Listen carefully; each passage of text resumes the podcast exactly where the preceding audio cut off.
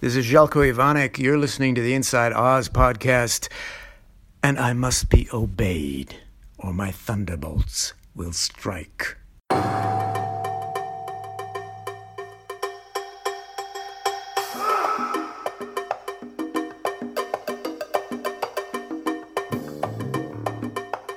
Five hours to dawn, and I gotta be in a goddamn glass box with the king of sting. And you know, you know, you're so fucking clean and righteous, man. You said I, I, got, I got demons clawing at my ass. Streets I was selling dope as bad as any of those homeboys. Fucking kill the cop. Fuck you, Governor. And what is your problem, man? You just fucking ass. I wish I could, man. I got potatoes to peel. Yeah, they should give you her phone number and her address. Word. Bet you wouldn't mind that. Yeah, thanks for the stimulating conversation, guys. You guys like goats. You know, you got to bring everything down to the level of a goat. Titties humping. Sex offender. Shit all over, man. It's not normal. I am black. I am a Muslim and I am a man. And sometimes those two things, they won't. It's about the whole horrid judicial system.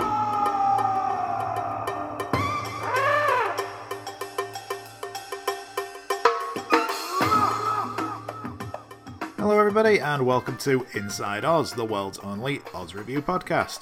As per usual, I'm your host, Neil Thompson.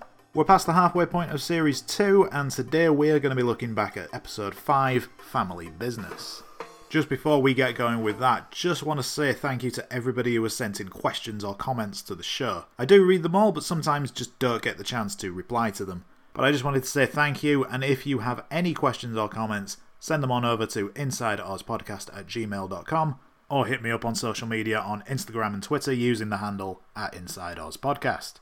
So, uh, episode 5 Family Business, spelt with a Z or with a Z if you're in the US because that was the style at the time. Written by Tom Fontana and with a telly teleplay by Tom Fontana and Bradford Winters, this episode was directed by guest director and Academy Award winner Kathy Bates. Born June 28, 1948 in Memphis, Tennessee, Bates graduated from White Station High School in Memphis in 1965, and in 1969 graduated from Southern Methodist University in Dallas, Texas, where she majored in theatre and was a member of the Alpha Delta Pi sorority, before moving to New York City in 1970 to pursue her acting career. Juggling film, TV, and theatre work concurrently, Bates' first credited film role came in 1971's Taking Off, and her first TV role in 1977's Vanities. Theatre roles on Broadway at this time included Fifth of July, the first production of Crimes of the Heart in 1979, and Come Back to the Five and Dime Jimmy Jimmy, where she appeared alongside Karen Black and Cher, all of whom would also appear in the play's 1982 film adaptation. In 1983, Bates appeared in Night Mother, a play written by Marsha Norman, and which ran for over a year and earned Bates a Tony Award nomination. Off Broadway, Bates appeared in 1987's Frankie and Johnny in The Clair de Lune, written by Terence McNally, specifically with Bates in mind for her role. The play ran for over 500 performances, and Bates won Best Actress at the Obie Awards the following year. Moving back into TV, Bates appeared in All My Children on ABC from 1983 to 1984, playing the role of prison inmate Belle Bodell, and later played the part of Evelyn Maddox in One Life to Live, which also aired on ABC. 1990 became somewhat of a breakout year for Bates in film, in which she appeared in White Palace alongside Susan Sarandon and James Spader, and Warren Beatty's adaptation of Dick Tracy, before starring in arguably her most famous role in Misery, the movie adaptation of Stephen King's novel playing the part of Annie Wilkes, the unhinged megafan of an author who she nurses back to health following a car crash. The film was a critical success, grossing over $61 million in the US, and earned Bates her first Academy Award nomination, which she won in the Best Actress category, as well as winning the Golden Globe Award. In 2003, the character of Annie Wilkes was listed at number 17 on the American Film Institute's 100 Years 100 list of villains. In 1991, Bates appeared in the movie Fried Green Tomatoes, for which she received nominations for Best Supporting Actress at the Golden Globes and at the BAFTA Awards, but missed out on an Oscar nomination, before also appearing in 1995's Dolores Claiborne, before appearing as Molly Brown in James Cameron's 1997 epic Titanic, a film which did pretty well, shall we say. Sweeping award shows in 1998, including winning 11 Academy Awards, tying the record set by 1959's Ben Hur, Titanic grossed close to $2.2 billion worldwide, becoming the highest grossing film of all time, a feat which it held for 12 years, losing the crown in 2009 to Avatar, also directed by James Cameron. At the time of recording, Titanic is still the third highest grossing film of all time, recently losing the second place spot to Avengers Endgame. In 1998, Bates received her second Academy Award nomination, this time for the Best Supporting Actress category for her appearance in Primary Colours as Libby Holden. Primary Colours also featured at the 1999 version of the Golden Globes, where Bates was nominated for Best Supporting Actress, and she also won the Best Supporting Actress award at the BAFTA Awards and the Screen Actors Guild Awards ceremonies. Prior to this episode of Oz, Bates had directed episodes of Great Performances in 1995, Homicide Life on the Street in 1996, and NYPD Blue in 1997. So, Kathy Bates becomes the latest in this increasing line of guest directors on the show, and it's a real testament to where Oz was standing at the time, helped by having respected producers in Tom Fontana and Barry Levinson, that they were able to get names such as Kathy Bates and Bob Balaban on board to direct episodes as well as guest stars making appearances. And we'll see more and more of that as we go through the show. Series 3 in particular has episodes directed by some big names holding an 8.3 on IMDb and originally airing on August 10, 1998, a day on which His Royal Highness Al Muhtadee Billah was proclaimed the Crown Prince of Brunei. Yugoslavia beat Russia 64 62 in the finals of the World Basketball Championships in Greece. And in the Caribbean, residents of Nevis voted on whether or not to break away from the dual island nationality it shared with St. Kitts.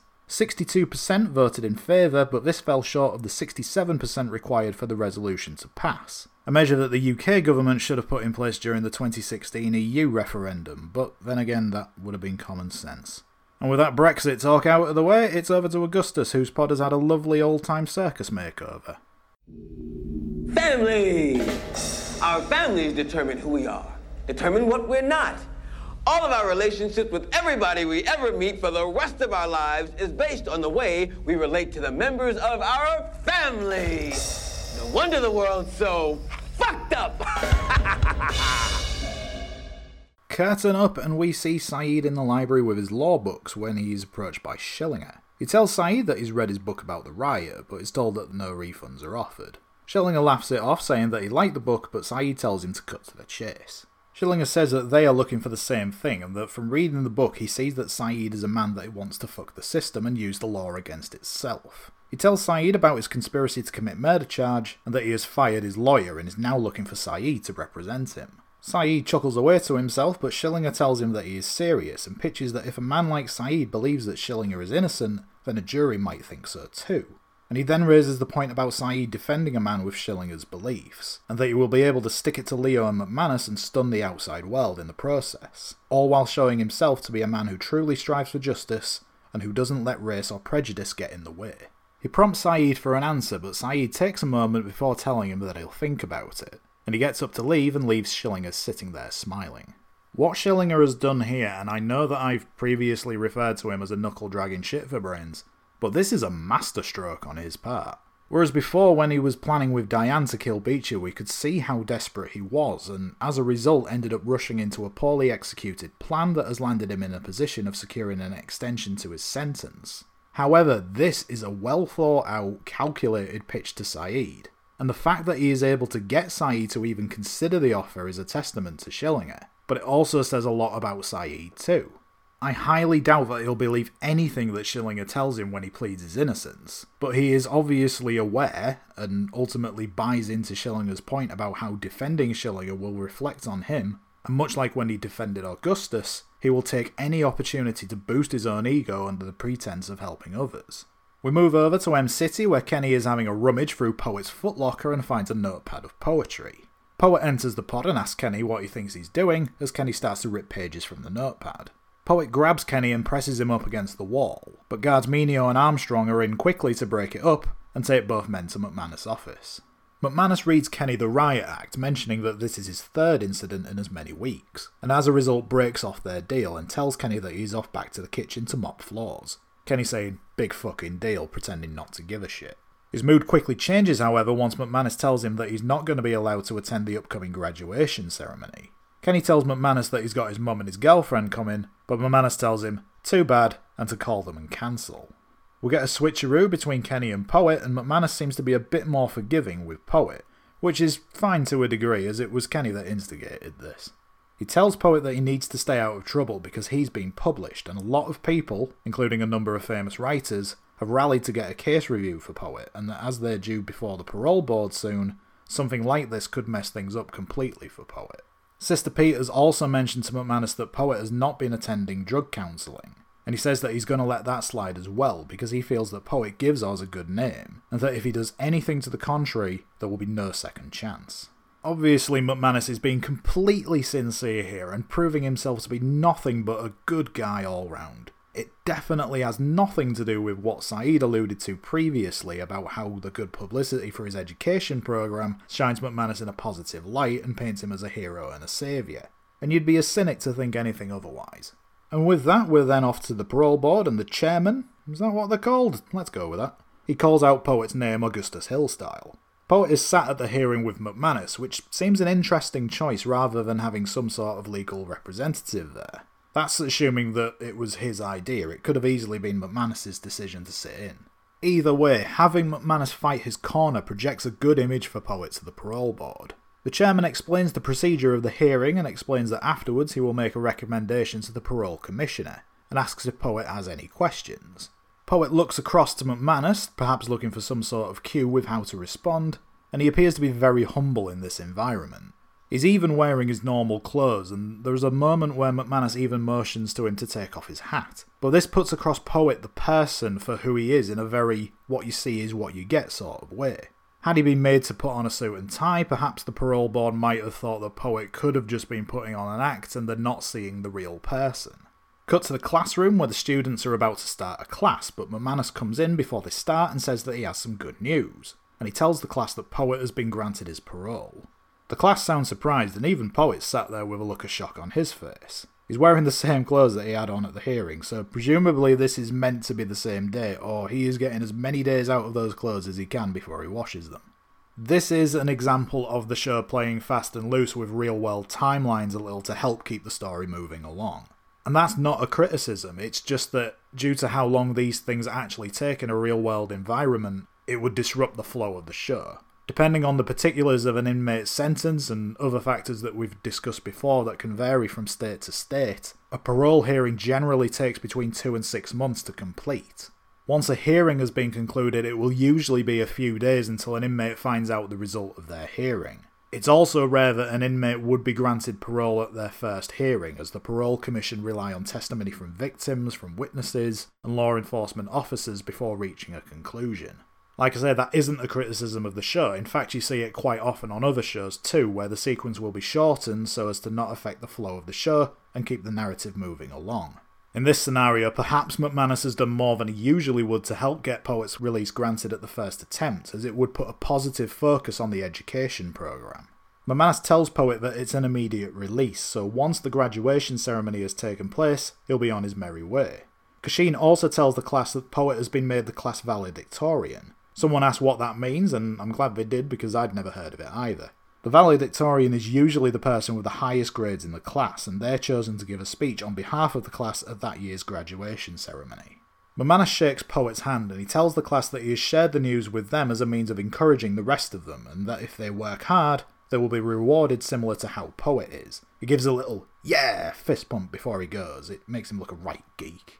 Cut to Leo's office where Governor Devlin is sat going over some paperwork and saying, It'll be good for McManus. He needs a little education himself in reality.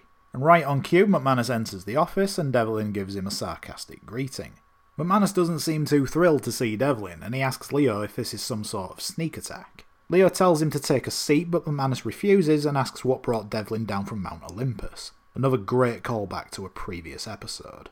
Devlin gives him the clue of G, E, and D, and Leo explains that the state has decided to remove the education program from the next year's budget. The way that Leo tells McManus and the look on his face, he doesn't seem to be surprised at all, and he knew exactly how McManus was going to react once he heard the news. He's seen this coming a mile off. McManus tells Devlin that the program is working, and as he starts to explain about how with time it will improve even more, he is interrupted by Devlin who says that they don't have time and they need more COs something that the budget can't handle unless cuts are made. McManus tries to make the case that they won't need so many COs if they had less inmates, which is exactly what the education programme is helping with, and they both end up shouting over each other, and at one point they come off like a pair of school kids. Devlin says that he will be holding a press conference on the 15th in which he will announce the budget, and that until then, the information is not to leave the office. McManus points out that the 15th is three days after the students graduate, Devlin saying that he planned it that way so as to not affect the graduation ceremony. Which is such a dickish move on his part. Well done everyone on graduating. Oh, by the way, your funding's been cut. McManus gets it out of Devlin that he is coming to the ceremony, which he says, unfortunately, yes, and calls it the wages of spin.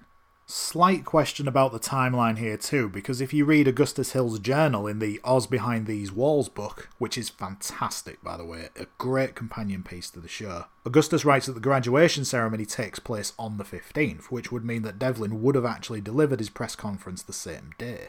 This is the first time in a while that we've seen Devlin, and at this point in time he's in somewhat of a rebuilding process following the riot. Obviously, we're months removed since that happened, but the effects are still being felt, and while ultimately he seems to have been cleared of any wrongdoing, he's looking to re establish himself and in the process turn Oz into a stronger fortress. He clearly doesn't give a shit about the education program, even more so because it's a project spearheaded by McManus. All of his attention is on presenting the image of the prison being under control, which he sees as the key factor when it comes to his image with voters.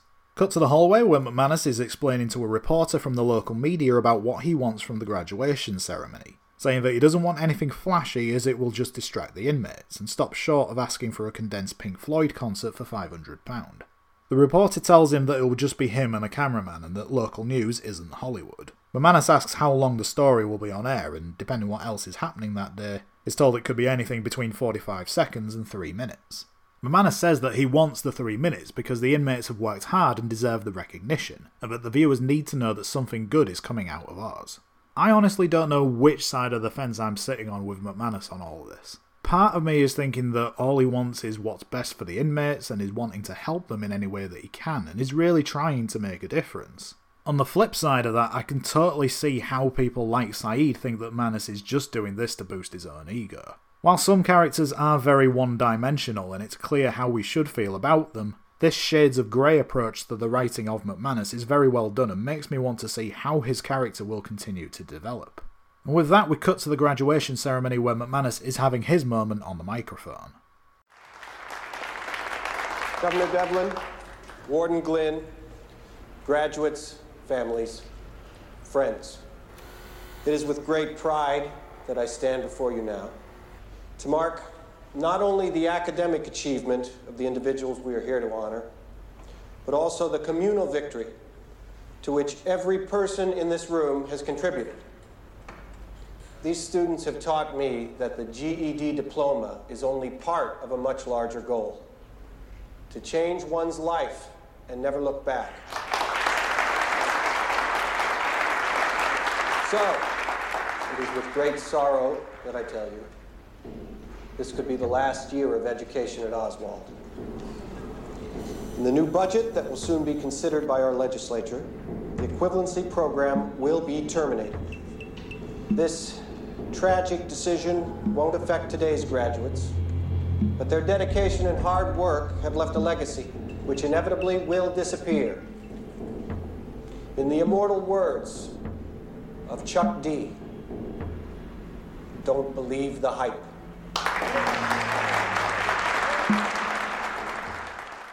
So McManus going into business for himself and dropping the bomb that the education program is being dropped from the budget, and we get a great shot of Devlin squirming in his chair.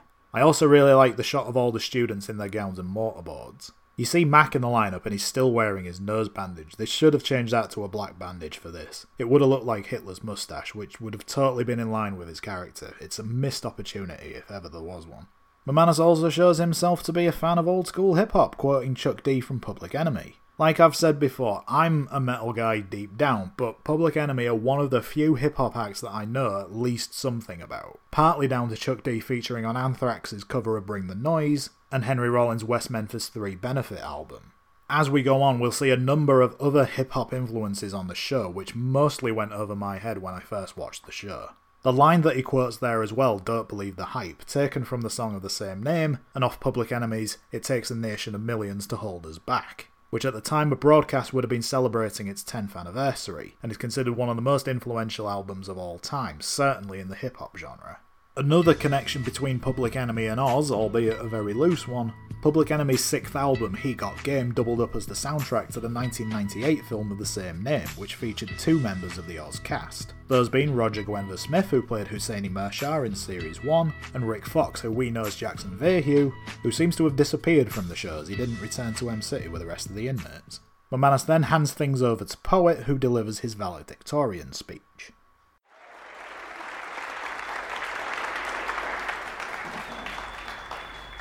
Too many prisons and not enough schools. Too many weapons and not enough tools. Not enough teachers, too many fools. But me, I'm from where fights is born. I'm from where nights is dawned. I'm from the ingredients spit from the sun. I've formed an allegiance with the number one, the letter A, the beginning of the day, the way, the wisdom, the wish, the will, the river, the tree, the try, the trek, the rub of the neck, the ball of the foot, the back of the thigh, the glimmer of the eye, peered at what it's intrigued by, tried by what it's believed by. I have taken on the likeness of love, the harbor of hate, the hell of here, and the wonder of the whereafter. I've discerned the disaster and drank Dom Perignon and Armageddon. I have drank the sacred ambrosia housed in the chalice of the rebellious cherubim, disguised as quarter juices. I have died toothless and been reborn 144,000 times. I've got 144,000 rhymes for every brain cell but I waste away in a cell. Thank you.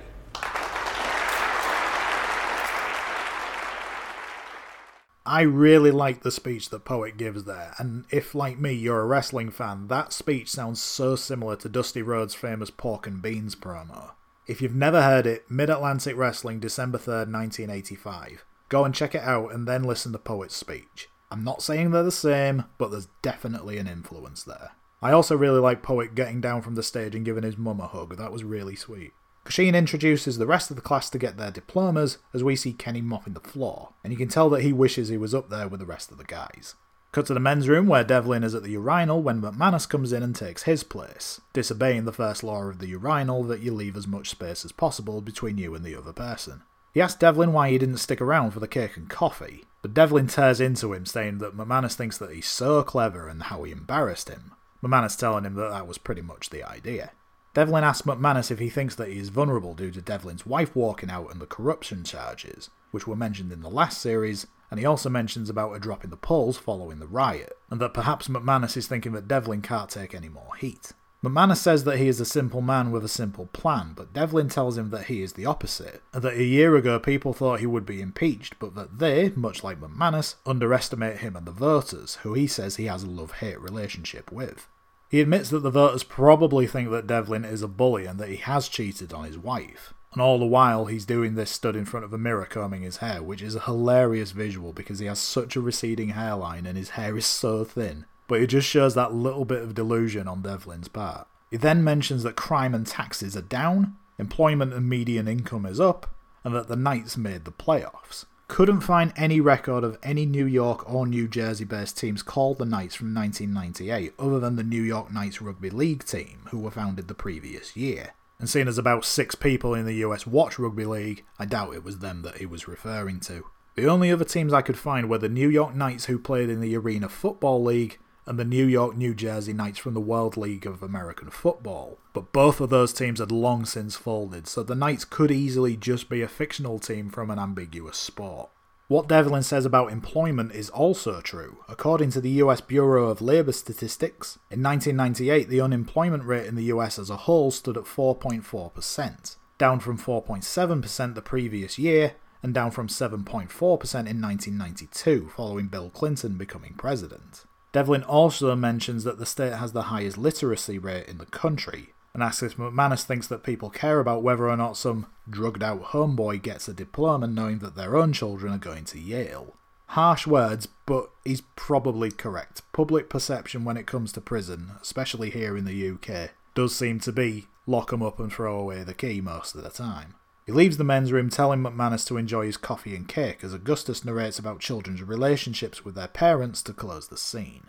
Fade up on Poet in his pod and Kenny has come to have a talk with him, seemingly wanting to make amends as Poet is set to be released that day. Kenny tells him that he heard his poem at the graduation and that he liked it, and he also says that despite giving Poet a lot of shit for writing, he admits that he thinks Poet is really good, which Poet appreciates and tells Kenny that it was fucked up that he wasn't allowed to go to the graduation. Kenny says that he didn't have the heart to tell his mum that he wasn't allowed to graduate and that she was so proud of him for learning to read, and he asks Poet if he would do him a favour and help Kenny write a letter to his mum. And he offers Poet some drugs if he agrees to help, which Poet accepts. Cut to later in the day and we see Poet reading a book as Saeed approaches him. He asks Poet if he is packed and ready to leave, but Poet tells him that he doesn't want to take anything from Oz with him. He says that it's fucked up that he's leaving and everybody else just stays there, and he compares that to waking up from a dream. Saeed cracks open his book of soundbites saying that hope is a waking dream, only this time he's quoting ancient Greek philosopher Aristotle, so at least this quote has some weight behind it. The more obvious comparison to waking up from a dream, and spoiler alert for an 80 year old movie here, would be from the end of The Wizard of Oz when Dorothy wakes up back in Kansas. Poet jokes that Aristotle wouldn't know about hope as he never served no time in Oz, which actually gets a rare laugh out of Saeed, before McManus comes over and tells Poet that it's time to go. McManus is wearing a similar outfit to what he had on at the graduation. Usually, when we see him, he's in some sort of long sleeved t shirt or jumper, but like with the graduation, which he knew was getting reported on, and with the possibility of cameras being around due to the outside attention that has followed Poet's case, he's pulled out the suit and tie for this. Poet shakes Saeed's hand and says that he wants to thank him, and he also thanks McManus as he and Saeed exchange a glance. Saeed tells Poet Salam Alaikum as Poet and McManus leave M City to close out Act 1. I want to thank you. Both. Salam alaikum,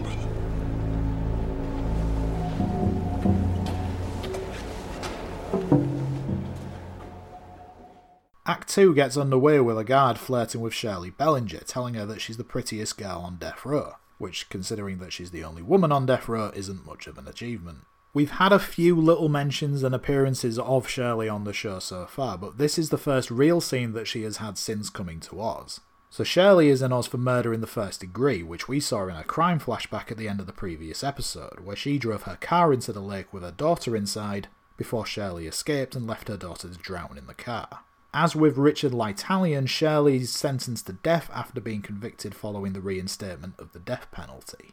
Shirley's crime flashback is also the only one in the entire run of the show that doesn't come with Augustus narrating her name, crime, and sentence. Also, much like Richard Lytalian, this character is based on a real life convict. While Lytalian was heavily influenced by the crimes of Ted Bundy, Shirley Bellinger is based on the case of Susan Smith in South Carolina, who on October 25, 1994, filed a police report claiming she was the victim of a carjacking by a black male who stole her car with her two sons still inside. Following days of dramatic pleas on TV and following an investigation as well as a nationwide search, Smith confessed on November 9th that she had in fact let her car roll into John D. Long Lake in Union County, South Carolina, in which both of her sons drowned.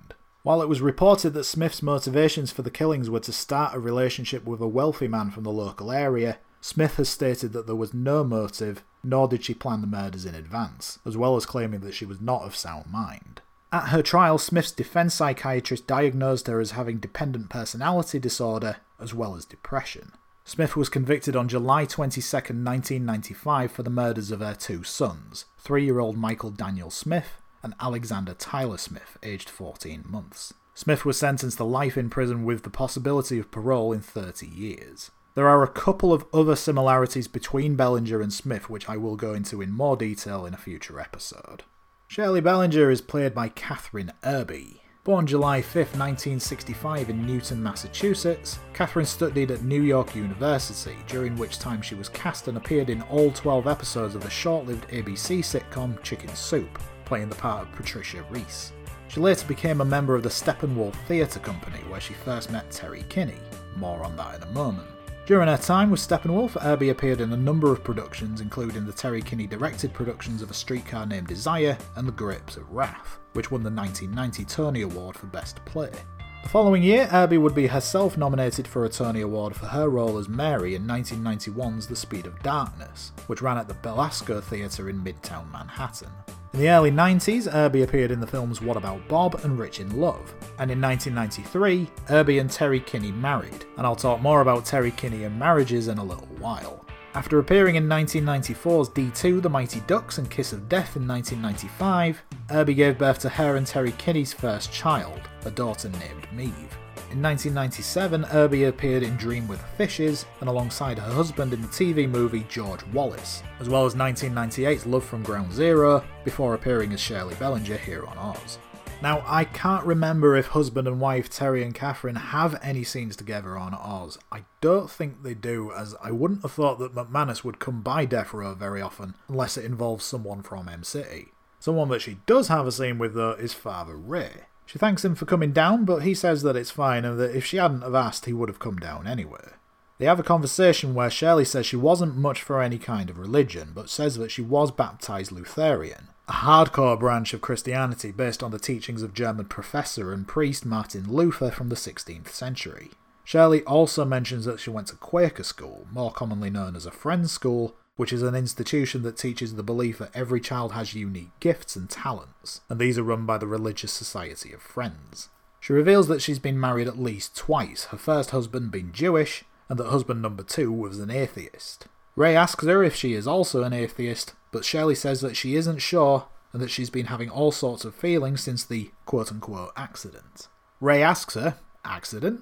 To which Shirley mentions about her daughter dying and then asks Ray to save her. Ray asks if she just means to be saved from the lethal injection, but Shirley says that she wants to be saved from hell, and she mentions about Ray's collar looking stiff. And the scene is played out like a sexual power play, which Ray clearly feels uncomfortable with. She rubs her hand over his chest and moves it down towards his penis. We don't actually see if she grabs him down there, but Ray demands that she stops and asks for an officer to come and open the cell door.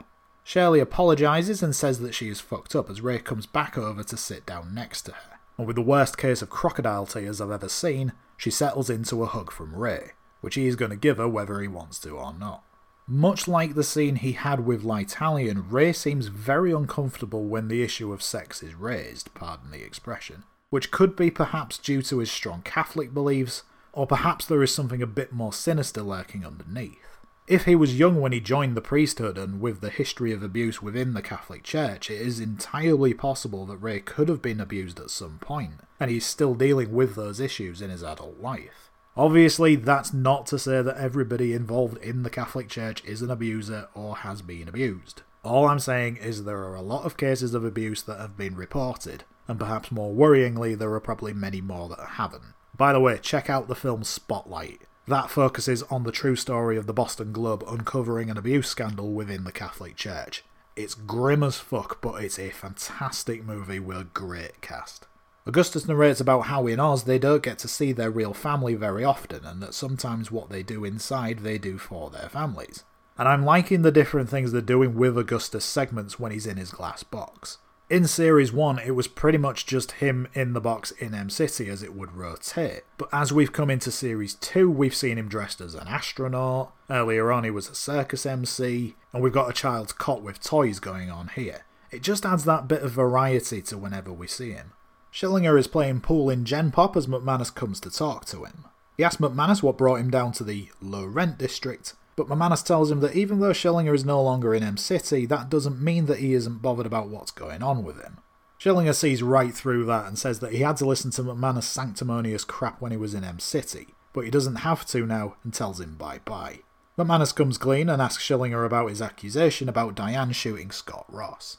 Schillinger says that he saw Diane kill Scott and that it isn't an accusation. McManus tells Schillinger that he wants all the details, but Schillinger is reluctant saying that all he'll do is bury the truth because the staff just look out for one another. But Manus tells him not this time, and you can see why Schillinger wouldn't be willing to cooperate. While it was very much of his own doing, in his eyes he was set up by Diane when they hatched the plot to kill Beecher. So why McManus thinks Schillinger would be willing to help on this occasion shows some naivety on his part, which is something that we see quite often. McManus is a man who more often than not has lofty ideals and wants to do the right thing. But naivety can get the better of him sometimes, and sometimes he misplaces his trust. and it makes you wonder if Oz, or any other prison for that matter, is really the best place for McManus to be. Tim McManus is played by theatre veteran Terry Kinney. Born January 29, 1954 in Lincoln, Illinois, his mother was a telephone operator and his father a supervisor for a tractor company. Kinney attended Illinois State University, where he became friends with fellow actor Jeff Perry. Pair attended a performance of Grease starring Gary Sinise, who knew Jeff previously, and the trio would become friends and later form the Steppenwolf Theatre Company in 1974, which had its humble beginnings in a small space of Highland Park's Immaculate Conception Church. Named after the Hermann Hesse novel of the same name and not the Canadian American rock band that gave us Born to Be Wild, the theatre has gained national recognition and is now located on North Halsted Street in the Lincoln Park area of Chicago. Notable alumni include John Malkovich, John Mahoney, Joan Allen, and Laurie Metcalf. As part of Steppenwolf, Kinney started directing theatre in 1976 with a production of the Harold Pinter play The Lover. Other directorial works of Kinney's include productions of John Steinbeck's Of Mice and Men, Streamers, A Clockwork Orange, and as mentioned earlier, A Streetcar Named Desire. At the height of the theatre's fame, Kinney also served as one of its artistic directors, and has received a number of award nominations, as well as helping to transfer an adaptation of The Grapes of Wrath to the Broadway stage. Between 1979 and 1991, Kinney was also nominated for a Joseph Jefferson Award, more commonly known simply as the Jeff Awards, on seven separate occasions, his sole win coming in 1983 for directing the play And a Nightingale Sang at the Steppenwolf Theatre.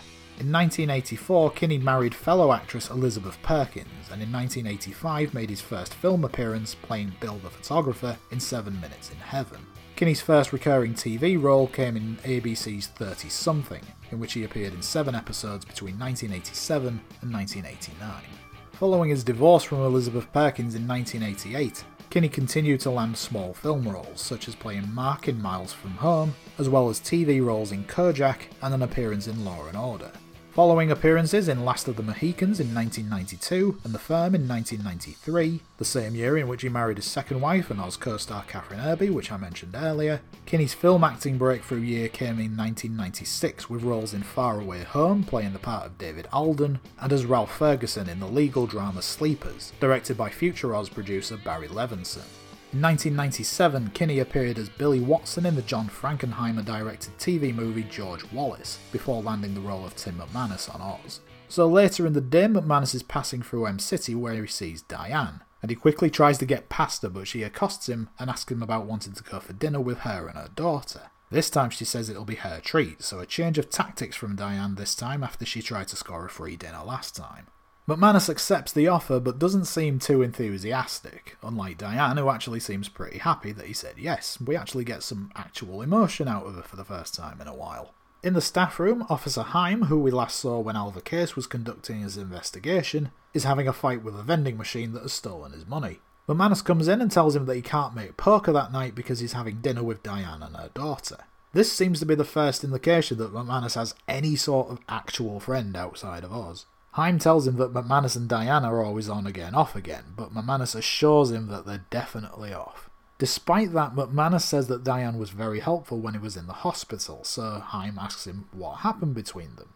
McManus tells him to forget about it, but Heim asks McManus how long they've known each other and whether or not he trusts him.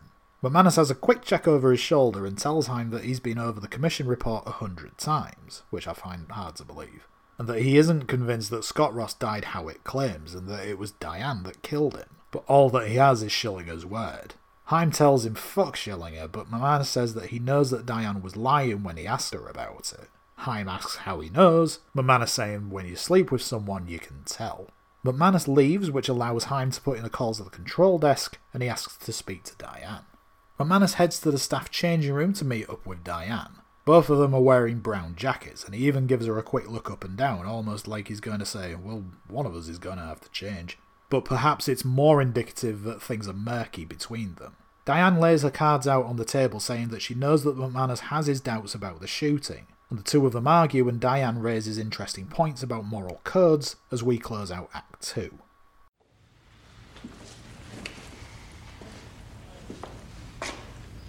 Tim, I gotta be blunt. I know you have doubts about what really happened to Scott Ross. Do you remember the look in his eyes when he fired that gun at you? Yeah. Do you remember anything of what happened next? I've tried to, I can't. Yeah, I don't remember much myself. It all happened so fast.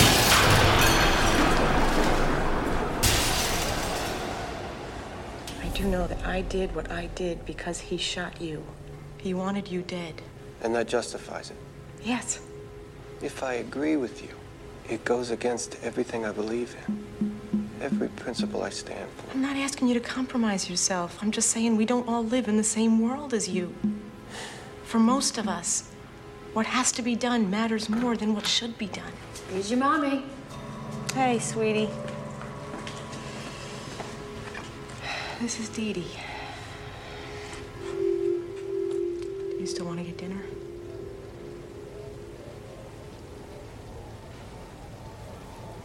No.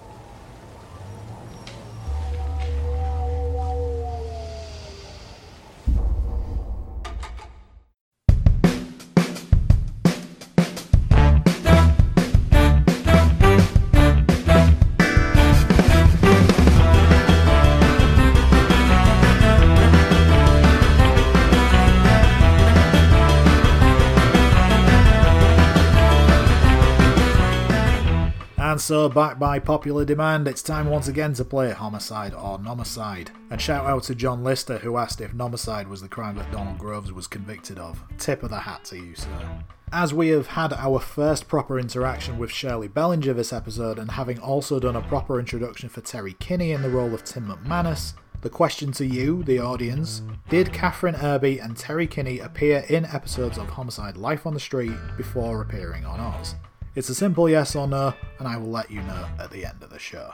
Act 3 gets underway with Augustus playing a card game while he waits for his washing to finish, and it's here where we get some shocking direction and editing going on, as we can see George and Tom just hanging around in the background outside the washroom waiting for their cue. How that got past the edit and why they didn't have them do a longer approach, I'll never know. So, to the surprise of nobody now, Rebadow and Busmalis enter the washroom to do their laundry. As Busmalis grabs some clothes out of his bag, a load of dirt drops to the ground, and the look on his face is priceless. He looks across to Rebadow with a hopeful, What do I do? And Rebadow tells him to just get rid of it, and he tries to push it under the washing machine with his foot. Augustus, with a great line of, Now that's what I call dirty, and then asks them to confess what they're up to.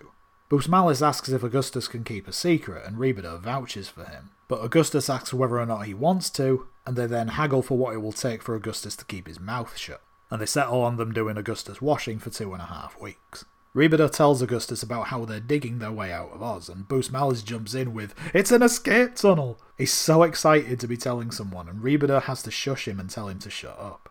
Augustus mentions about how they mentioned that plan when they got back to M City, but he thought they were just bullshitting. Busmalis explains that the washing the dirt away with the clothes was Rebadow's idea, and that's a play on the trope that we've seen in movies like The Great Escape, which I've mentioned previously, and you see it in The Shawshank Redemption too. And again, spoiler alert here for a film that's 25 years old and another one that's even older. In those movies, they get rid of the tunnel dirt by dropping it out of their trousers when they go outside. With Oz seemingly not allowing anyone outside at any point during the day, Rebadow and Busmalis have had to be a little bit more creative. It's actually really fucking smart on their part. Well done, guys. Rebadow asks Augustus if he wants to go with them, and Augustus jokes with him about the tunnel having handicapped access. It was nice of Rebadow to offer, but he really didn't think that through. Augustus tells him that their secret is safe with him and tells him to fold his clothes when they take him out of the dryer. Great little scene this one, and it's nice to see that the others are still getting along. We get a flashback to what we saw of Adebisi dancing in his pants and Schibetta watching him as we come back into a scene in Leo's office. He's asking about rumours that he's heard about Schibetta wanting to murder Adebisi. Rather than deny it, Schibetta says that Leo shouldn't listen to rumours. I hope he's not talking about the Fleetwood Mac album there, that's a bloody good album. Leo isn't taking any shit though and tells Schibetta not to play games with him, and that if anything happens to Adebisi, then Leo is coming after him. Schibetta asks who's playing games and says that Leo still owes him large. Leo questions if Schibetta thinks he can hold that over him forever. We're still not totally clear on what exactly that is, as Schibetta tells him forever or for however long we're in this zoo together. He picks up a photo from Leo's bookshelf and tells him that he likes that Leo is a family man. Leo likes his job, but loves his family. Leo grabs the picture from Schibetta's hand before Schibetta says that it looks like they have nothing to talk about before he leaves the office, as Leo chucks the picture down on the desk. We get a quick scene of Leo in the gym hitting away on the heavy bag again. That seems to be his go to to get some anger out. And he's doing it bare fist too. That's fucking hardcore. And we see the man from the photo in the last scene signing into Oz as Augustus narrates about brothers and how older brothers get to break in the fucks and fuck them up first. So this man is Leo's older brother, Mark, played by Cortez Nance Jr. I couldn't find a whole lot about him in my research, but from what I could find, he studied at the HB studio before making his acting debut in 1982, appearing in the movie Sophie's Choice, and he made his theatre acting debut in an off Broadway production of The Forbidden City in 1989.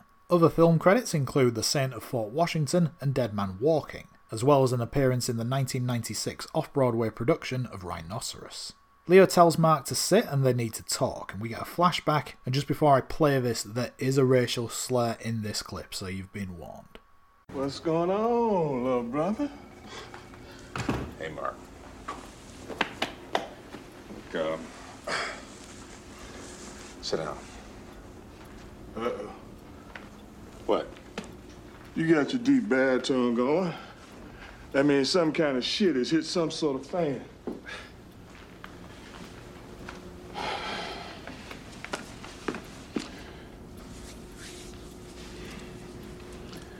Hit you better. I can't keep protecting you. What'd he say? Nothing new. Either he gets what he wants or you go to jail. Fucking Guinea motherfucker. He's not to blame. You are. Here we go. The election. This is not. I told you, man, I didn't mean to kill nobody. Ah! I was just trying to make some fucking money for rent.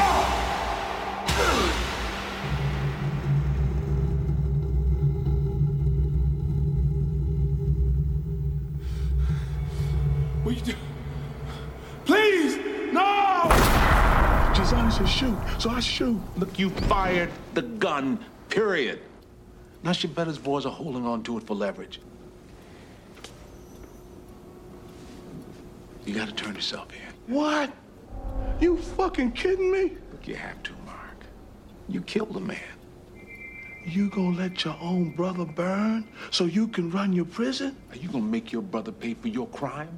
Now I am living a lie. I could get the death penalty. I keep protecting you. Who knows how far Schibetta could take this? How many more people will die? I'm sorry, Leo. He said shoot.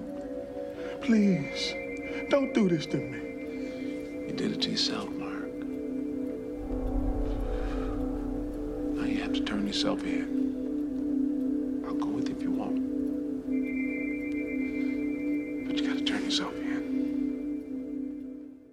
So we finally get to see what it was that Schibetta has been holding over Leo this whole time. That being that Leo's brother Mark was involved in a murder while working as a mafia enforcer. And they've obviously been using this as leverage for certain perks whilst inside, such as getting the kitchen back. Cut to the kitchen with Schibetta and Chucky, and Chucky is wearing a tracksuit which is doing nothing but help him being a walking Italian American stereotype. Adebisi says that he has spread rat poison everywhere, thankfully having stopped impaling them, and Schibetta tells him that he should have used the traps because the rats are now going to die in the walls. Chucky says that they'll be smelling the stench for a week, which sets up Schibetta to have another pop at Adebisi's hygiene issue, saying that no one will notice. Adebisi tells Schibetta, who he is still referring to as Little Nina, that when he says things like that, it hurts and he just wants to be friends. Schibetta asks him if that's the case, why doesn't he go and get him a chocolate bar? Adebisi heads to the pantry and he's soon joined by Miguel, who seems to just walk into the kitchen, no questions asked. He says that he's been thinking about Adebisi's offer, Adebisi asking him, So will you do it? Miguel tells him no, but that doesn't mean that they still can't do business. And he tells Adebisi that he's heard about Schibetta having something on Leo. Although he doesn't know exactly what it is, he's sure that Leo wouldn't mind if Schibetta were to take a hit. Adebisi is reluctant, saying that if he kills Schibetta, they will still have to investigate. But Miguel tells him that he just needs to slow Schibetta down and let Leo sweep the dirt under the rug. Adebisi tells him that he and Miguel can tango after all, lucky as Miguel has been taking dance lessons just in case, and they then pour some of the rat poison onto a bar of chocolate that Adebisi has carefully unwrapped. Cut to Leo entering the hospital, and Gloria tells him that Schibetta was brought in vomiting and pissing blood. No prizes for guessing why, and ordinarily I tell you why you shouldn't consume rat poison, but you're all smart adults, don't do that. Leo heads in to see Schibetta, who seems to be in the smallest single bed in the world, and he's saying that he wants Leo to bring Adebisi to him. But Leo tells him no, and that if Adebisi did this, then Leo will be the one to punish him. Schibetta tries to make more demands and calls him Leo again, but is quickly cut off and Leo tells him not to call him that. Schibetta asks if that's a threat or a joke, and Leo gets right in his face, telling him that Mark is turning himself in, and that as a result, he and Schibetta are done.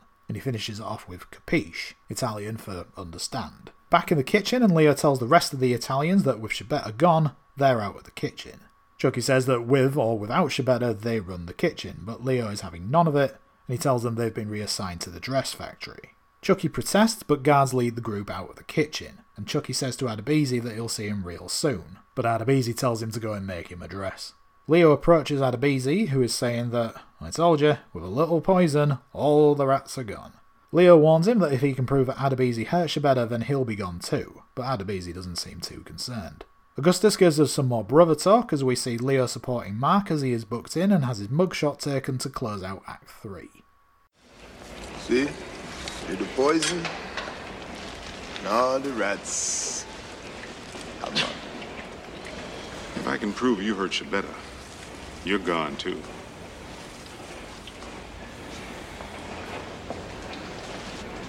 The Jackson Five, the Kennedy brothers, the Marx brothers. When brothers work together, amazing shit happens. When they don't, life sucks.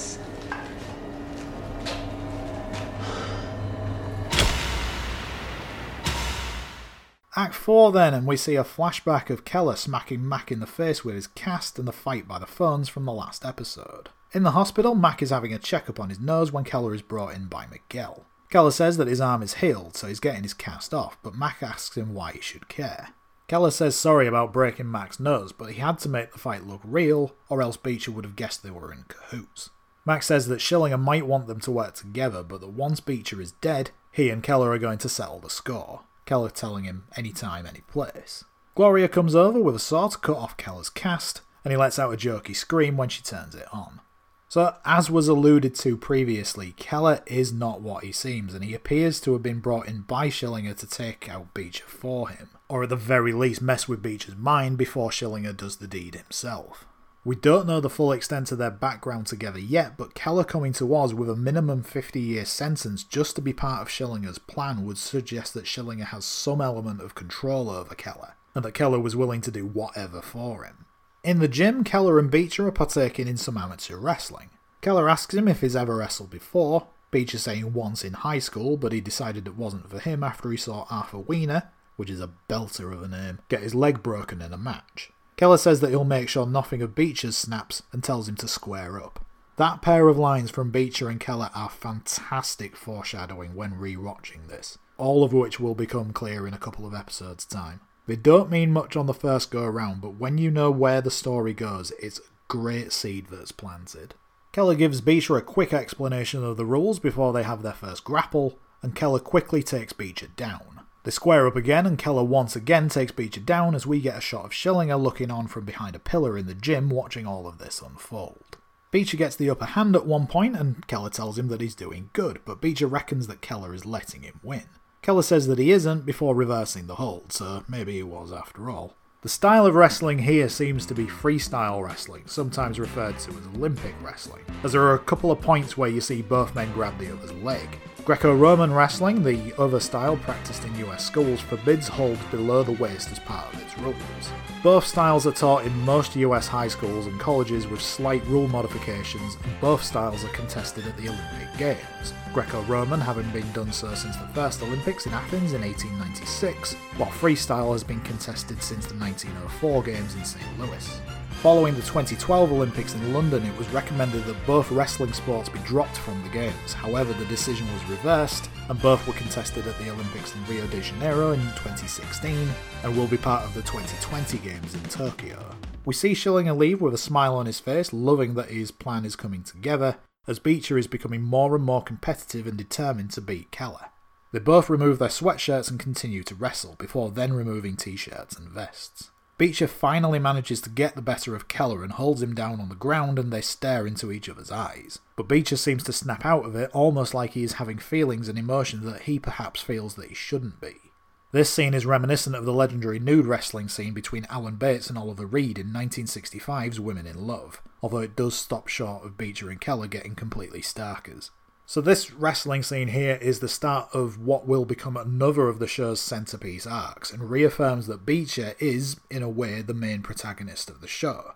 While this arc does take on a life of its own, it acts as a way of keeping the rivalry between Schillinger and Beecher alive due to them being housed in different parts of the prison. While we know about Keller and Schillinger working together, Beecher is blissfully unaware at this point, and no doubt thinks that with Schillinger out of M City, then those days are somewhat behind him. And there are times when it's hard to watch because we know what's going on and you just want to shout, No, Beecher, don't trust him! We cut to later in the day and the pair are in their pod and Beecher is trying to teach Keller how to play chess. Keller is complaining, saying that chess is a stupid ass game and there are too many rules. Beecher telling him to give it a chance and that wrestling has just as many. It's a good way of showing the different sides of both men's character by using two equally tactical games. And while wrestling may be that bit more physical and macho, you would think that chess would be right up Keller's street, being a game of manipulation. Or is he just that manipulative that he can make it look like he doesn't care or understand the game? Some serious layering going on in these two scenes. McManus enters the pod and tells Beecher that he needs to talk to him. Keller asks what Beecher has done wrong, but Beecher says that if you do something wrong, you're summoned to McManus' office, but he comes to you to deliver bad news. McManus gives Beecher the chance to receive the news in private, but he seems fine with Keller hearing it, and McManus tells Beecher that his wife has died. We get a quick flashback to when Genevieve visited way back in episode 2, and Beecher asks how she died. McManus saying that she committed suicide in their garage by leaving the car running, causing death by asphyxiation. Beecher asks about his children and demands to see them. McManus says they're fine and with family, and that he has already arranged for a visit the following day. He tells Beecher that he is sorry and asks if there is anything that he can do, but Beecher brushes him off before asking if Genevieve left a note. McManus says that he doesn't know, but Beecher is sure that she will have done. McManus says he'll try to find out as he leaves, and Keller asks if Beecher wants to play any more chess, go wrestle, or just leave him alone, seemingly as a way of taking Beecher's mind off of things. Beecher puts his head in his hands as Keller tells him that he is sorry, and that if Beecher wants to cry, to go ahead and do so, as Beecher throws the chessboard across the pod. A guard who looks like UFC ring announcer Bruce Buffer comes over to check on the commotion, but Keller says everything is fine, and the guard leaves. Schillinger is back in M City to deliver the mail, and he hands out a couple of pieces before he takes a particular letter out of his top pocket. He takes it over to Beecher and seems very impressed by the stationery from Cartier as he places it down on the table. He then chimes in with, Oh, by the way, I heard your wife offed herself, and then scampers away laughing like Cesar Romero's Joker. Keller sits there stone faced, not reacting to Schillinger's joy, almost like even he, the wolf in sheep's clothing, thinks that Schillinger's reaction is a bit too much. Or perhaps he's saying, Come on, Vern, stick to the plan. He has to play things careful when Beecher is around. Beecher then takes the letter out of the envelope and reads it.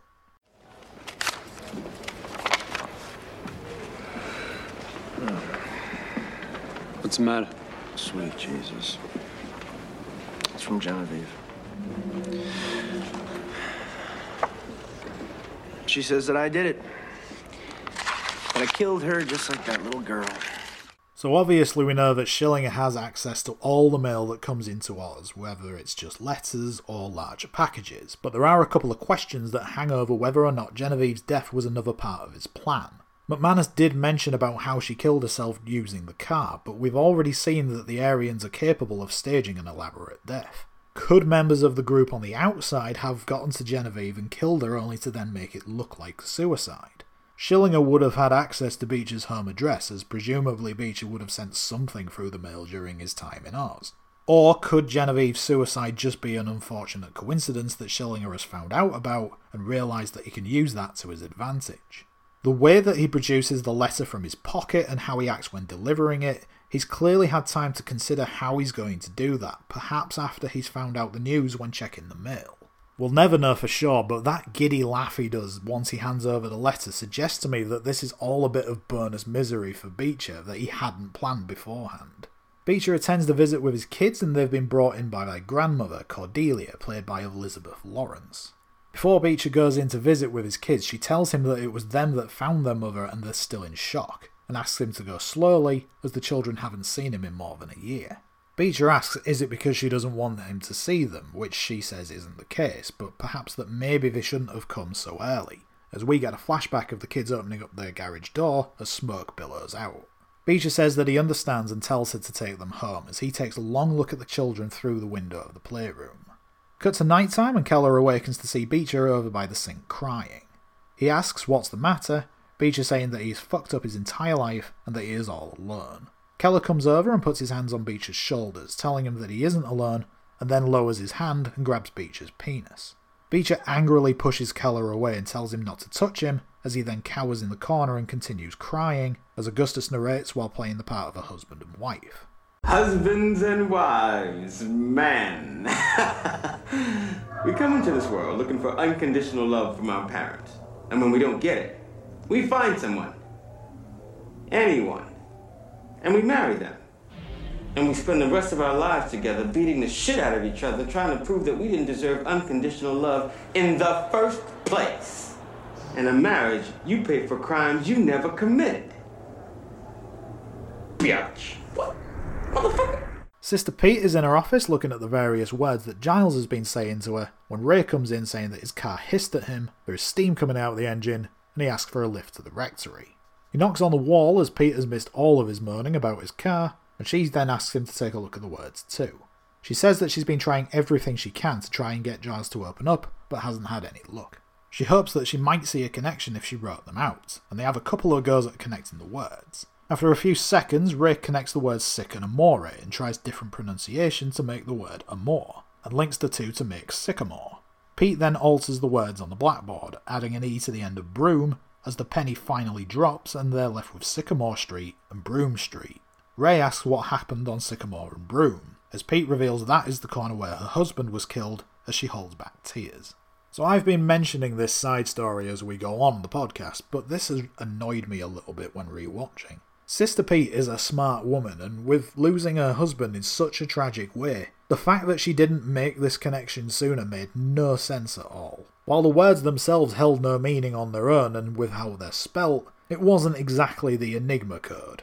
Ray managing to make a connection between the words in a few seconds while Pete has tried everything she can think of, as she says, made her look such an idiot.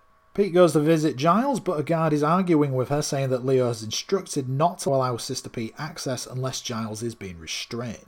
Pete says she hasn't got time for that and demands the visit with Giles, and she does a good job standing up to this guard. We never find out his name, but he is played by Brett Bailey, and this is the last of the very few acting roles that he had. He eventually allows Pete into Giles' cell, and she asks Giles outright if he murdered her husband, and asks if all of this has been confession by Morse code. Giles tells her no before he starts to say her name over and over, but she isn't standing for that anymore. She mentions about Sycamore and Broom and how somebody pushed her husband off the back of a truck, and asks Giles again if he was the man that did it, which he denies. He says the word eyes, which Pete takes to mean that Giles saw what happened. He then says pop, crackle, and snap, and makes a snapping motion with his hands. While I was hoping that the truck in this story was delivering Rice Krispies, Pete says that her husband's neck was broken in the accident, and asks Giles what happened before that. Giles hides himself under a blanket, but Pete pulls it away and asks him again. But all she is getting this time is the word aim. And at this point, Giles becomes more aggressive, and the guard pulls Pete out of the cell as Giles continues to shout the word at her. Augustus narrates about families asking favours as we see Miguel visit Ryan in his pod, who is sat writing at a notepad. Ryan asks, Did you get it? as Miguel shows him a brown bag that he's been hiding in his trousers. Ryan gives him some cash for whatever is in the bag, and Miguel says that he understands paying that amount for drugs, but why for what he just gave Ryan, which we see as a stethoscope, or more precisely, Gloria's stethoscope. Miguel asks what sort of scam is Ryan running, but Ryan tells him that he isn't running one, and he wanted it because it was hers. Miguel says that if he didn't know better, he'd say Ryan was in love. Ryan asks if that's so hard to believe, but Miguel doesn't think that anybody in Oz could be in love. We see Gloria sat at her desk taking a phone call. It's Ryan on the other end of the line. He asks why she wasn't at his latest chemotherapy session, but she tells him that she doesn't need to be there as the nurse is qualified. Ryan tells her that the chemo is making him sick and that he needs a checkup. Gloria says she'll arrange for Dr. Prostopnik to see Ryan later that afternoon, but Ryan wants Gloria to take care of him. She brushes him off, saying that she's too busy, and tries to hang up, and tells Ryan that he needs to stop calling her all the time, so this isn't the first time this has happened. Ryan manages to get her to wait for a moment as he tells her that he loves her, and the grimace on his face when he does it is like a kid who's just told his girlfriend for the first time and he's scared of what's going to be said next. Gloria hangs up the phone after a few seconds, and Sister Pete, who's been sat next to Gloria taking notes on some paperwork, asks what all that was about. Gloria tells her that it was Ryan and that he calls her ten times a day, and even pulls some love letters from out of a drawer, so presumably he was writing the latest one when Miguel came to see him earlier. Pete asks whether or not Gloria has been encouraging Ryan, as she mentioned previously that she was attracted to him. Gloria acknowledges that she did say that, but says that she hasn't done or said anything, and that she was just being a good doctor. Pete asks whether or not Gloria wants her to have a chat with Ryan, and Gloria says to go ahead if she thinks it will help. We cut to Sister Pete's office where Ryan has been brought in for their chat. Hey, Ryan, come on in, sit down. So, uh, how you feeling? Some days are better than others. Well, I'm not surprised. What you've been through these last few weeks breast cancer, surgery, chemo. These things are difficult to adjust to. I manage. What I mean is, uh, your life was in danger just a short time ago, and now your, your chances for recovery are excellent. So that all the fear that you experienced has to be replaced by something else. You know, other emotions, like your feelings for Dr. Nathan. You seem to have been focusing a lot on her lately. She saved my fucking oh, life. Well, sure, of course, but it's very easy to mistake appreciation for affection. You're saying what I'm feeling isn't real. Oh, no, no, no. I'm sure it is for you. But but for Dr. Nathan, it's um well, she has a different perspective. And uh if you care for her, Ryan, you have to respect that. You should stop writing. Stop calling. Ryan says that sometimes he just needs to hear Gloria's voice, but Pete tells him that Gloria doesn't want to hear his, which is brutal, but Pete seems to be very much a part of the cruel to be kind school of thought. She tells him that true love is reciprocal and that when it isn't, it's no longer love, but an obsession. Ryan tells Pete that she is wrong and that what he feels for Gloria is the truest and best thing that he's ever had in his life, and that they are not going to be able to take it away from him. Pete tries to tell him that isn't what she was doing, but he interrupts her asking whether she thinks Gloria is too good for him, and says once again that he loves Gloria and that she can send him to a thousand shrinks or drop him in the hole for a million years, but nothing will come close to how he feels for her. Ryan raises from his seat as he shouts at Pete, but McManus knocks on the door to calm things down. He seems to have a habit of being nearby whenever a fight or a shouting match is about to break out. I suppose he could have just been coming along to the meeting anyway, as he is responsible for Ryan. Ryan opens the door saying that McManus dated Gloria, and McManus reminds Ryan that Gloria and Ryan himself are married. Ryan starts shouting whether or not McManus and Gloria slept together as he is led away by a guard. McManus tells him that this has to stop, but Ryan says that he can't. McManus closes the door as Pete has a look on her face as if to say, Well, that went as well as could be expected, didn't it? We cut to Ryan meeting up again with his brother Cyril, so this is the first time that we have seen them together since Ryan went in for his surgery. He tells Cyril that he has to do this for him, but Cyril knows that what he's being asked to do is a bad thing, and he says that Ryan told him not to be bad anymore. Ryan asks him to do this one time, just for him, and Cyril agrees and they say that they love each other. So, much like we've experienced with Shirley Bellinger, we're being drip fed bits of information about Ryan and Cyril's backstory. Like here when Cyril mentions about Ryan telling him not to be bad anymore. We're not told how or what exactly Cyril has done that was considered bad, but there is some sort of history there. Cut to Leo's office where he and McManus are waiting for Gloria. She enters the room and Leo tells her to take a seat, and he explains that he's received news from the state police that they found a body and they believe it to be Gloria's husband, Leo saying that he has been murdered. There's a very faint scream played as he says that, which I'm sure is from the end of Korn's Freak on a Leash video. Listen out for it in the clip in a moment. Gloria says, Oh my god, repeatedly and begins to cry as McManus comforts her. The episode closes with Augustus' narration about childhood memories, featuring an appearance by a child version of himself, and the final shot sees Ryan in bed listening to his heartbeat through Gloria's stethoscope. We just got word from the state police. They found the body. They think it's your husband's. My husband. He was murdered.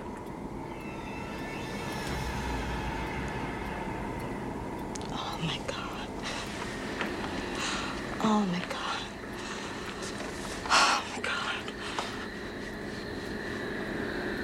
Oh my God.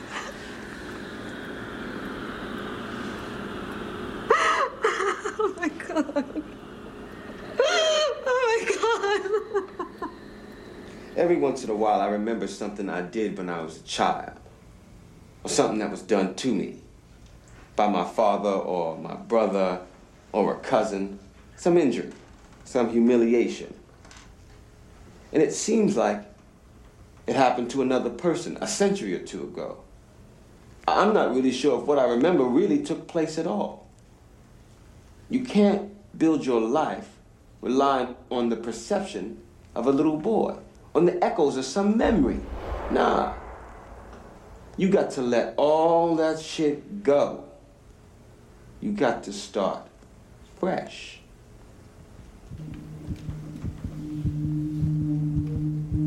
Every single day, you have got to start again. So that was Series 2, Episode 5 Family Business. A real mixed bag of an episode, this one. I thought it started very well, and the scene of the graduation and McManus and Poet's speeches were very good. But once that was out of the way and we got into the second half of the episode, I thought it took a bit of a dive. McManus' on again, off again relationship with Diane doesn't interest me. Sister Pete's part of the episode made her look a bit daft and didn't really need to be there. Ryan came across looking like a lovesick puppy in his pursuit of Gloria. And Leo's brother Mark had somewhat of a rush story just to help move along Leo's own story with Schibetta. Having said that, Keller is adding some new life to the Beecher Schillinger arc, and the momentum seems to be shifting back in Schillinger's favour. We got one death this episode, that being Beecher's wife Genevieve, who was played by Susan Floyd. Susan went on to have a number of small TV roles, including appearances in Spin City, Boston Legal, Without a Trace, and play a number of different roles within the Law and Order franchise of shows, as well as appearing in the 1999 film Random Hearts. In 2006, Susan was set to appear in 10 episodes of Runaway for the newly launched CW network. However, due to low viewing figures, the show was pulled from the network after only three episodes and cancelled soon afterwards. In 2007, Susan appeared in The Invasion, the loose remake of Invasion of the Body Snatchers starring Daniel Craig and Nicole Kidman, and her most recent credit was playing the part of Maria in the short film The Haymaker. In 2010, she married her husband, Brian Edward Doolittle, with whom she has two children. We only saw Genevieve in one episode of Series 1, which makes her another of the Oz One and Done Club. Joining her in the club is Elizabeth Lawrence, who played the part of Beecher's grandmother, Cordelia. Oz, Elizabeth appeared in As the World Turns and Third Watch on TV, and had a minor role in 2000's M. Night Shyamalan movie Unbreakable. Elizabeth Lawrence passed away on June 11, 2000, aged 77. The final inductee into the One and Done Club from this episode is Cortez Nance Jr., appearing here as Mark Glynn. Following this appearance on Oz, Cortez, much like Susan Floyd, also appeared in episodes of Law and Order, as well as appearances in Rescue Me, Person of Interest, Blue Bloods, Shades of Blue, and Madam Secretary. Cortez also treaded the boards in a number of theatre productions, including Moot the Messenger, which played at the Actors Theatre of Louisville in Kentucky, Delicious Rivers, and One Night, which both played in New York City, and in 2016 he played the part of Jim Bono in a production of Fences at the Triad Main Stage in Greensboro, North Carolina. Also leaving the show is Officer Rick Heim, played by Paul Schulze. Paul maintained a steady acting career with appearances on TV in shows such as NYPD Blue, Grounded for Life, and becomes another member of the Oz cast to have appeared in Frasier, appearing in the show's 10th season. From 1999 to 2006, Paul appeared in 13 episodes of HBO's The Sopranos, playing the part of Father Phil Intintola, appearing as a love interest for Carmela Soprano, played by Oz co-star Edie Falco. In 2002 to 2004, Paul appeared in Fox's 24, playing the part of Ryan Chappelle, before reuniting with Edie Falco again in 80 episodes of Showtime's Nurse Jackie, playing the part of Eddie Walzer. His most recent credit was for playing the part of Rollins in 8 episodes of Netflix's The Punisher. As for the episode's guest director, Kathy Bates continues to work both on screen and on TV. In 2001, Bates directed two episodes of the first season of HBO's Six Feet Under, and would direct a further three episodes between 2002 and 2003 in the show's second and third seasons. In addition to directing the show, Bates also had a recurring role on the show between 2003 and 2005, playing the part of Bettina. In 2002, Bates received critical acclaim for her role as Roberta in the Jack Nicholson fronted comedy drama About Schmidt, a role for which Bates was nominated for both an Oscar and a Golden Globe Award in the Best Supporting Actress category. In 2003, Bates directed an attempted TV spin off of the Coen brothers' 1996 movie Fargo, where she once again directed Edie Falco. Bates also directed the TV movie Ambulance Girl in 2005, which was shown on the Lifetime Network, and 2006's Have Mercy. Further TV work has included appearing in eight episodes of The Office and two seasons of Harry's Law on NBC, for which she was nominated for an Emmy Award. In addition to her Academy Award, Bates has also won two Emmy Awards, her first in 2012 for Outstanding Guest Actress in a Comedy Series for Two and a Half Men, and her second in 2014 for Outstanding Supporting Actress in a Miniseries or Movie for her role in American Horror Story Coven. Bates' most recent work includes appearances in the 12th season of The Big Bang Theory on CBS, two seasons of Disjointed on Netflix, an appearance in the Netflix film The Highwaymen, and is set to appear in the movie Home, which is currently in pre production. My MVP for this episode, this was really tough to pick because after a strong start, it did look like the award was going to go to McManus again. But he had such a come down following the graduation scene that I just felt like it wouldn't be right to give it to him.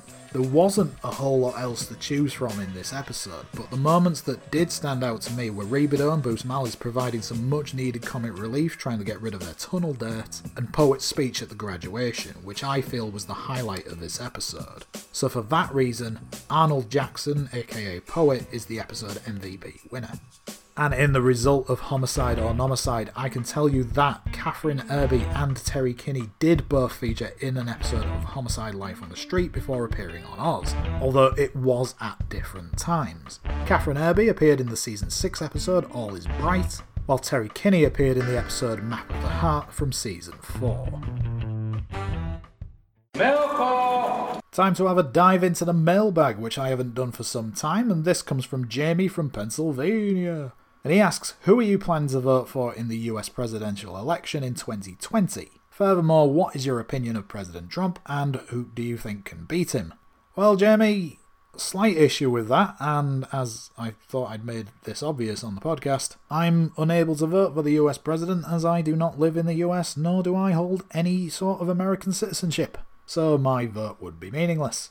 As for who can beat him, and I assume by you asking me that, that means you're not a Trump supporter, I honestly don't know who the Democrats are going to put up against him. 2016, the year that politics went truly mad, you had a career politician in Hillary Clinton going against him, and yet he still, by some miracle, won the election. That's not me endorsing Hillary, not by a long shot, but surely she was the lesser of two evils on the night. His entire term so far has been an absolute shitshow that you would hope that the voting population will have been swayed enough come November 2020. But I do think it's going to be a much tighter contest than people think. As for who the Democrats will put forward, we've already seen a number of people throw their hat into the ring.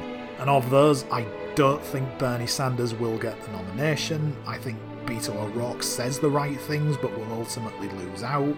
Joe Biden will have just a bunch of Obama stuff thrown at him from the Republicans, but I will say that it's great to see so many women look to get the nomination. Kirsten Gillibrand, Kamala Harris, Elizabeth Warren, Marianne Williamson, all women who have the ability to make Trump squirm. And you just know he'll put himself in a position to say something monumentally sexist when confronted by them. Bill de Blasio, the mayor of New York, would make for an interesting few months if he got the nomination. An outside shout could be Eric Swalwell, but I think it will be Joe Biden that gets the nomination in the end. As for my opinion of President Trump, well, he's a who has a strange obsession with a kid fucker that's able to from anything that will all the while being somewhat of a who should never have got his name on the ballot in the first place. So while I climb down from my political soapbox, let me remind you that if you need to catch up on any episodes of the podcast, you can head on over to iTunes, Podbean, Stitcher Radio, Acast, Castro Podcasts, Overcast, Castbox, or wherever you get your podcasts from. The entire Series 1 is available on those platforms, as well as what we've covered in Series 2 so far, and you'll also find the Outside Oz bonus episodes. Help the show out by giving it a 5 star review wherever you can, it helps the show gain exposure and appear on the charts to help the show grow. And if you want to get in touch with the show with any Oz related or non related comments or questions, you can do so by emailing InsideOzPodcast at gmail.com, and you can follow the show on social media on both Instagram and Twitter by following the handle at Inside Oz Podcast. Next time on Inside Oz, we will be looking at Series 2, Episode 6, Strange Bedfellows, where Schillinger continues to court Saeed's legal help, Adebisi and Schibetta have a brutal confrontation, and there is a shake-up in the Latino gang following a new arrival. All of this and more on Inside Oz, the world's only Oz Review podcast. Catch you later, everyone!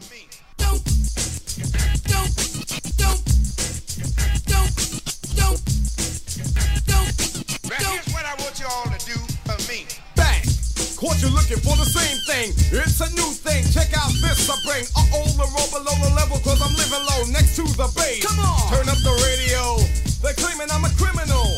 But now I wonder how. Some people never know. The enemy could be their friend guardian.